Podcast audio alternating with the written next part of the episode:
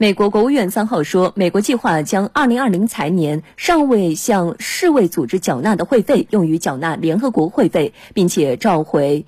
派驻世卫组织的专家。此举遭到了卫生专家的批评。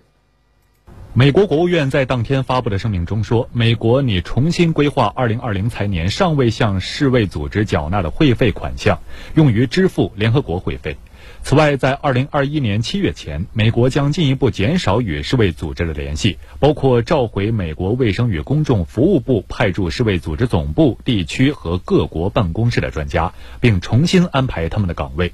另据美国副助理国务卿库克二号在记者会上说，美方将把2020财年尚未向世卫组织缴纳的约6200万美元会费及2019财年拖欠的约1800万美元会费一同调配至联合国，作为联合国会费缴纳。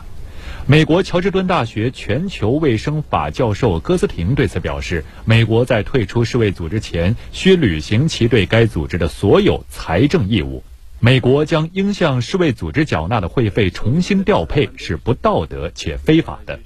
美国总统特朗普今年五月宣布，由于世卫组织拒绝执行美方所要求的改革，美国将终止与世卫组织的关系，并将本应向该组织缴纳的会费调配至别处。七月六号，美国正式通知联合国秘书长古特雷斯，称美国将于二零二一年七月六号退出世卫组织。美国政府的退群举动遭到国际社会和美国国内的强烈批评。批评者认为，特朗普是为美国政府应对疫情不利转嫁责任，这将破坏国际公共卫生合作。美国民主党总统候选人拜登曾表示，若在选举中获胜，他将使美国重新加入世卫组织。